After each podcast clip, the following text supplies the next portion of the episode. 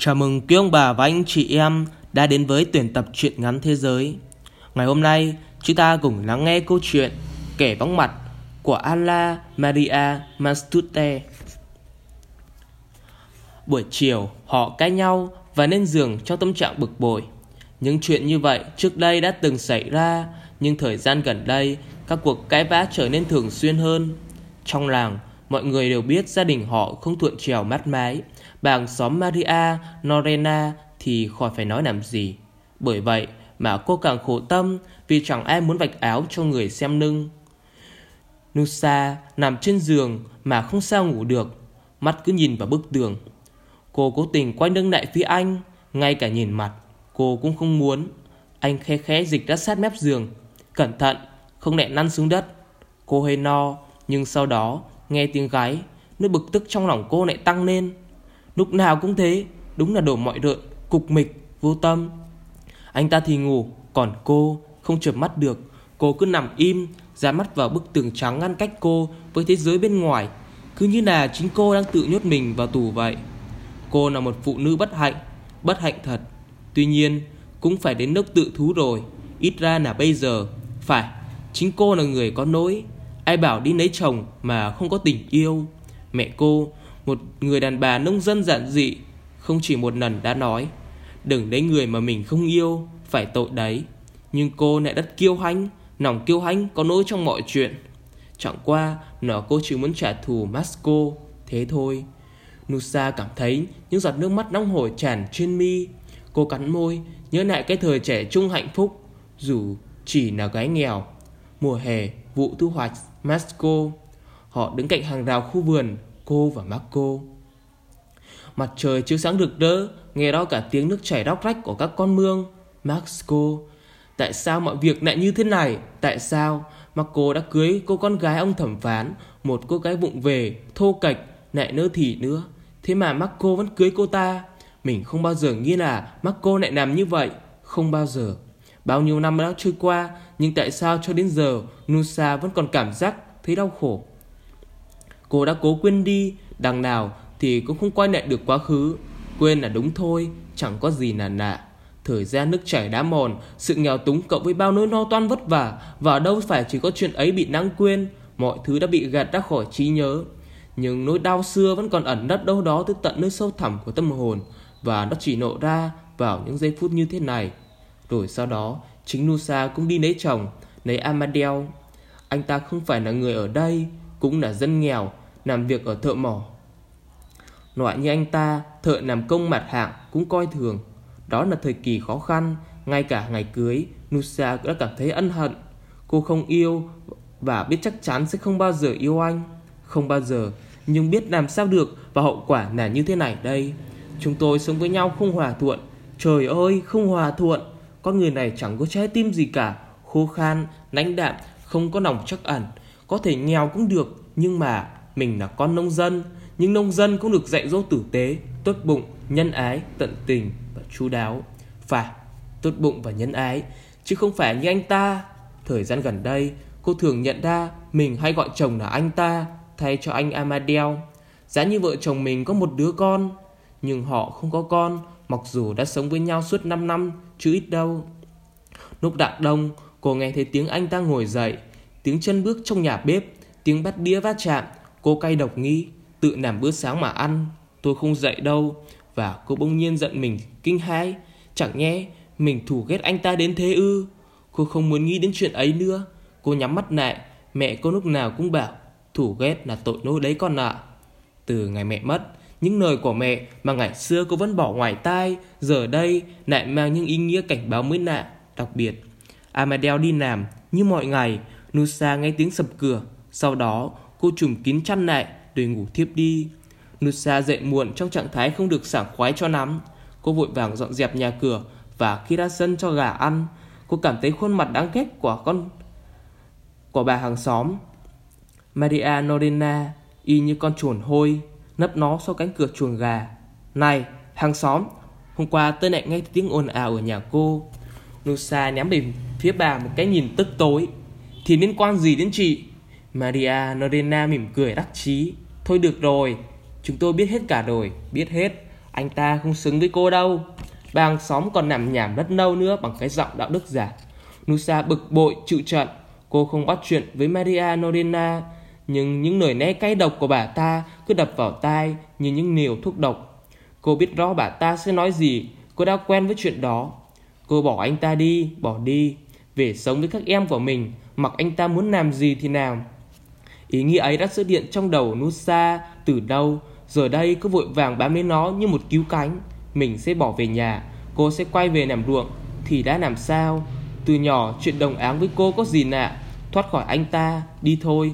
Một cảm giác kỳ lạ bỗng lướt qua trong tâm trí. Cô sẽ giành chiến thắng, Nhưng điểm vui chiến thắng sao lại cay đắng thế?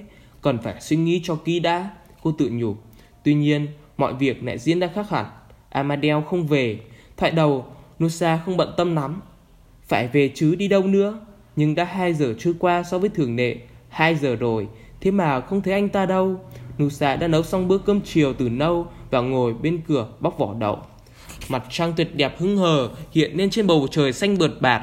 Nơi bực tức của Nusa dần biến thành nỗi buồn Và nỗi buồn ấy cứ ăn sâu vào tận ngóc ngách trái tim cô. Mình thật là bất hạnh Bất hạnh. Cuối cùng, Nusa đành phải ăn tối một mình, Rồi sau khi chờ một nát nữa, Cô đi ngủ. Nusa tỉnh dậy lúc rạng đông với một cảm giác sợ hãi chó ngợp trong lòng. Trên giường, không có ai bên cạnh cô. Cô bước xuống, Đi chân đất vào trong bếp. Bữa chiều của Amadeo vẫn còn nguyên. Một sự tinh nặng bao trùm, Căn nhà nhỏ Nusa cảm thấy ớn lạnh trong lồng ngực, Nhưng cô chỉ nhún vai và tự nhủ, Mặc xác anh ta, Muốn đi đâu thì đi. Sau đó cô nẹn lên giường và nghĩ, Bao giờ anh ta cũng ngủ ở nhà. Trong đảng, Rất ít đàn ông đêm nào cũng ngủ ở nhà. Mọi người đều thích nhậu nhẹt ở quán xá, Đôi khi say xỉn không còn biết gì nữa. Nhưng anh ta, Cái gì cũng phải thừa nhận là đúng. Chưa bao giờ ngủ ở ngoài, Đúng là một kẻ kỳ quặc. Nusa cố ngủ lại nhưng không được Cô nghe thấy tiếng chuông đồng hồ của nhà thờ Và ngẫm nghĩ về bầu trời Ánh trăng, dòng sông Và về bản thân mình Mình là một kẻ bất hạnh Bất hạnh, chỉ đơn giản vậy thôi Trời sáng dần, Amadeo vẫn chưa về và suốt cả ngày hôm sau, anh ta vẫn không về. Một ngày lại trôi qua, khuôn mặt nhọn hoắt của bà láng giềng Maria Nordena lại xuất hiện ở nơi khung cửa. Ôi cô bạn, có chuyện gì vậy? Mọi người đồn ầm nên là Amadeo không đến mỏ, sớm muộn cũng bị đuổi cho mà xem. Nusa tái mặt, chân cô như khuỵu xuống. Mọi chuyện cũng xuất phát từ lòng thủ ghét, cô thầm nghĩ. Cô nhìn thẳng vào mặt Maria Norena, nhún vai nói, tôi không biết mà cũng chẳng muốn biết. Cô quay lưng lại với bà nắng giềng và làm tiếc công việc của mình. Có khi như thế lại là tốt hơn đấy. Bà nắng giềng vẫn không chịu buông tha. Cô đã chịu bao đau khổ với anh ta rồi còn gì. Maria Norena ra về và Nusa chỉ còn lại một mình. Mọi sức lực như tan biến đâu mất. Cô đổ vật xuống ghế. Con dao tuột khỏi tay rơi xuống nền nhà, phát ra một tiếng động khô khốc. Cô cảm thấy ớn lạnh. Bên ngoài, ô cửa sổ nhỏ vang lên tiếng kêu của nú chim én treo lượn trên các gành đá bên sông. Chính anh ta là người có nỗi, Maxco ạ. À. Chính anh ta, bởi thế mà Amadeo. Đột nhiên cô bỗng cảm thấy sợ hãi, đến mức chân tay run nảy bẩy. Amadeo yêu mình, phải yêu mình, đó là điều không thể nghi ngờ. Amadeo là người thô kệch, ít lời, ủ rũ, không thể trông mong đợi sự dịu dàng ở anh ta được. Amadeo không muốn nói về quá khứ, nhưng chỉ qua vài lời ngắn ngủi, cô cũng hiểu ra anh ta có một tuổi thơ vất vả và tuổi trẻ không có mấy niềm vui. Amadeo nghèo và chỉ kiếm đủ tiền cho bản thân, còn cô cho cô và cho những đứa con mà đây ra họ có thể có một công việc quá đối sức đối với Amadeo. Thế còn cô, cô có dịu dàng với Amadeo, có thương hại anh, có hiểu anh, dẫu chỉ một lần. Cô nhìn lên chiếc ghế Amadeo vẫn ngồi, bộ quần áo chưa giặt, đôi giày dính đầy bụi đất của anh nằm trong góc nhà và cảm thấy như có cái gì đó chặn ngang họng.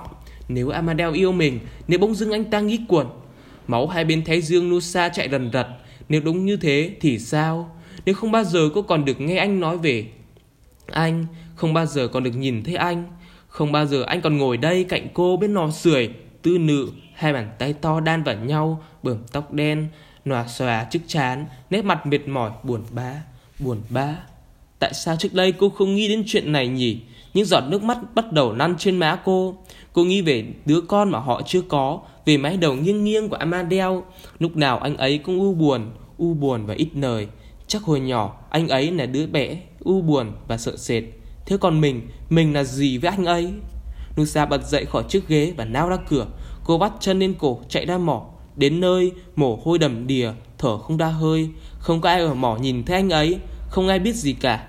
Đám đàn ông nhìn cô lạnh nùng trách móc. Cô cảm thấy xấu hổ.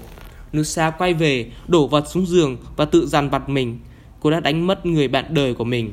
Amadeo là thứ quý giá nhất của mình trên thế gian này. Chẳng phải vậy sao? Sự có mặt của anh ấy đối với cô quan trọng đến mức nào? Rất quan trọng.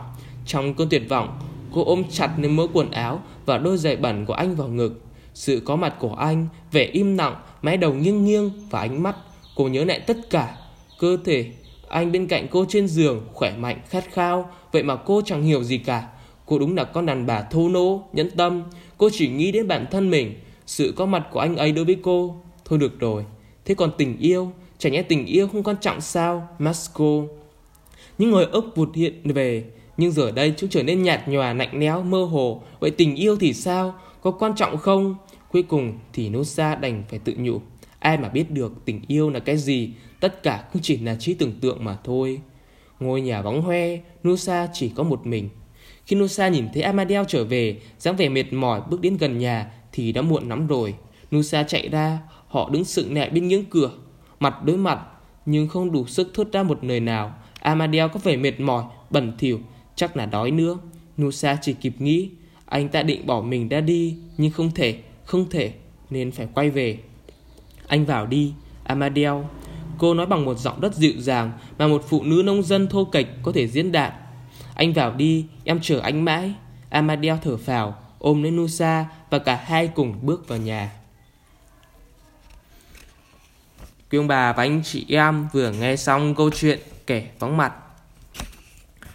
của Anna Maria Mastue, một người tác giả Tây Ban Nha.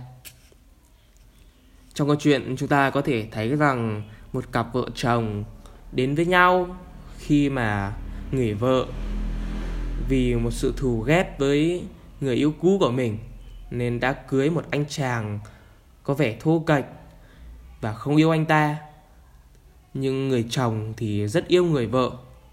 Và rồi tháng năm trôi qua thì người vợ cảm thấy chán ghét người chồng của mình rồi bỗng một ngày thì người chồng đi làm như thường ngày và sau đó không trở về. Thì trong hai ngày người chồng vắng mặt đó thì người vợ đã nhận ra được sự thiếu vắng người chồng làm cô cảm thấy có chút gì đó thiếu vắng và cô nhận ra rằng mình cũng yêu chồng mình như thế nào. Cô nhận ra được tình yêu của người chồng dành cho mình và cảm thấy người chồng thật là quan trọng đối với mình và cái kết của câu chuyện cũng rất là viên mãn. Khi mà người chồng cuối cùng thì cũng đã trở về. Không có chuyện gì xảy đến cho anh ta cả. Và người vợ đã trở nên dịu dàng và yêu thương chồng mình hơn. Trong cuộc sống của mỗi người chúng ta, có lẽ chúng ta cũng như vậy. Chúng ta cũng như người vợ. Nhiều lúc ờ, chúng ta ở bên cạnh người mình yêu thương, người yêu thương mình, chúng ta không để ý đến họ chúng ta xem đó như là một ừ, điều đương nhiên, một điều thường ngày vẫn hay xảy ra. Tuy nhiên, phải cho đến khi mà chúng ta mất đi những người thân yêu đó, thì chúng ta mới nhận ra được tầm quan trọng của họ. Chúng ta nhận ra được rằng họ yêu thương mình như thế nào. Chúng ta nhận ra được mình cần họ như thế nào trong cuộc sống này. Chúng ta hãy yêu thương nhau khi còn có thể, bởi vì ngày mai chúng ta không biết được rằng cuộc sống sẽ xảy ra như thế nào và sẽ đưa chúng ta cùng với những người thân của chúng ta đi về đâu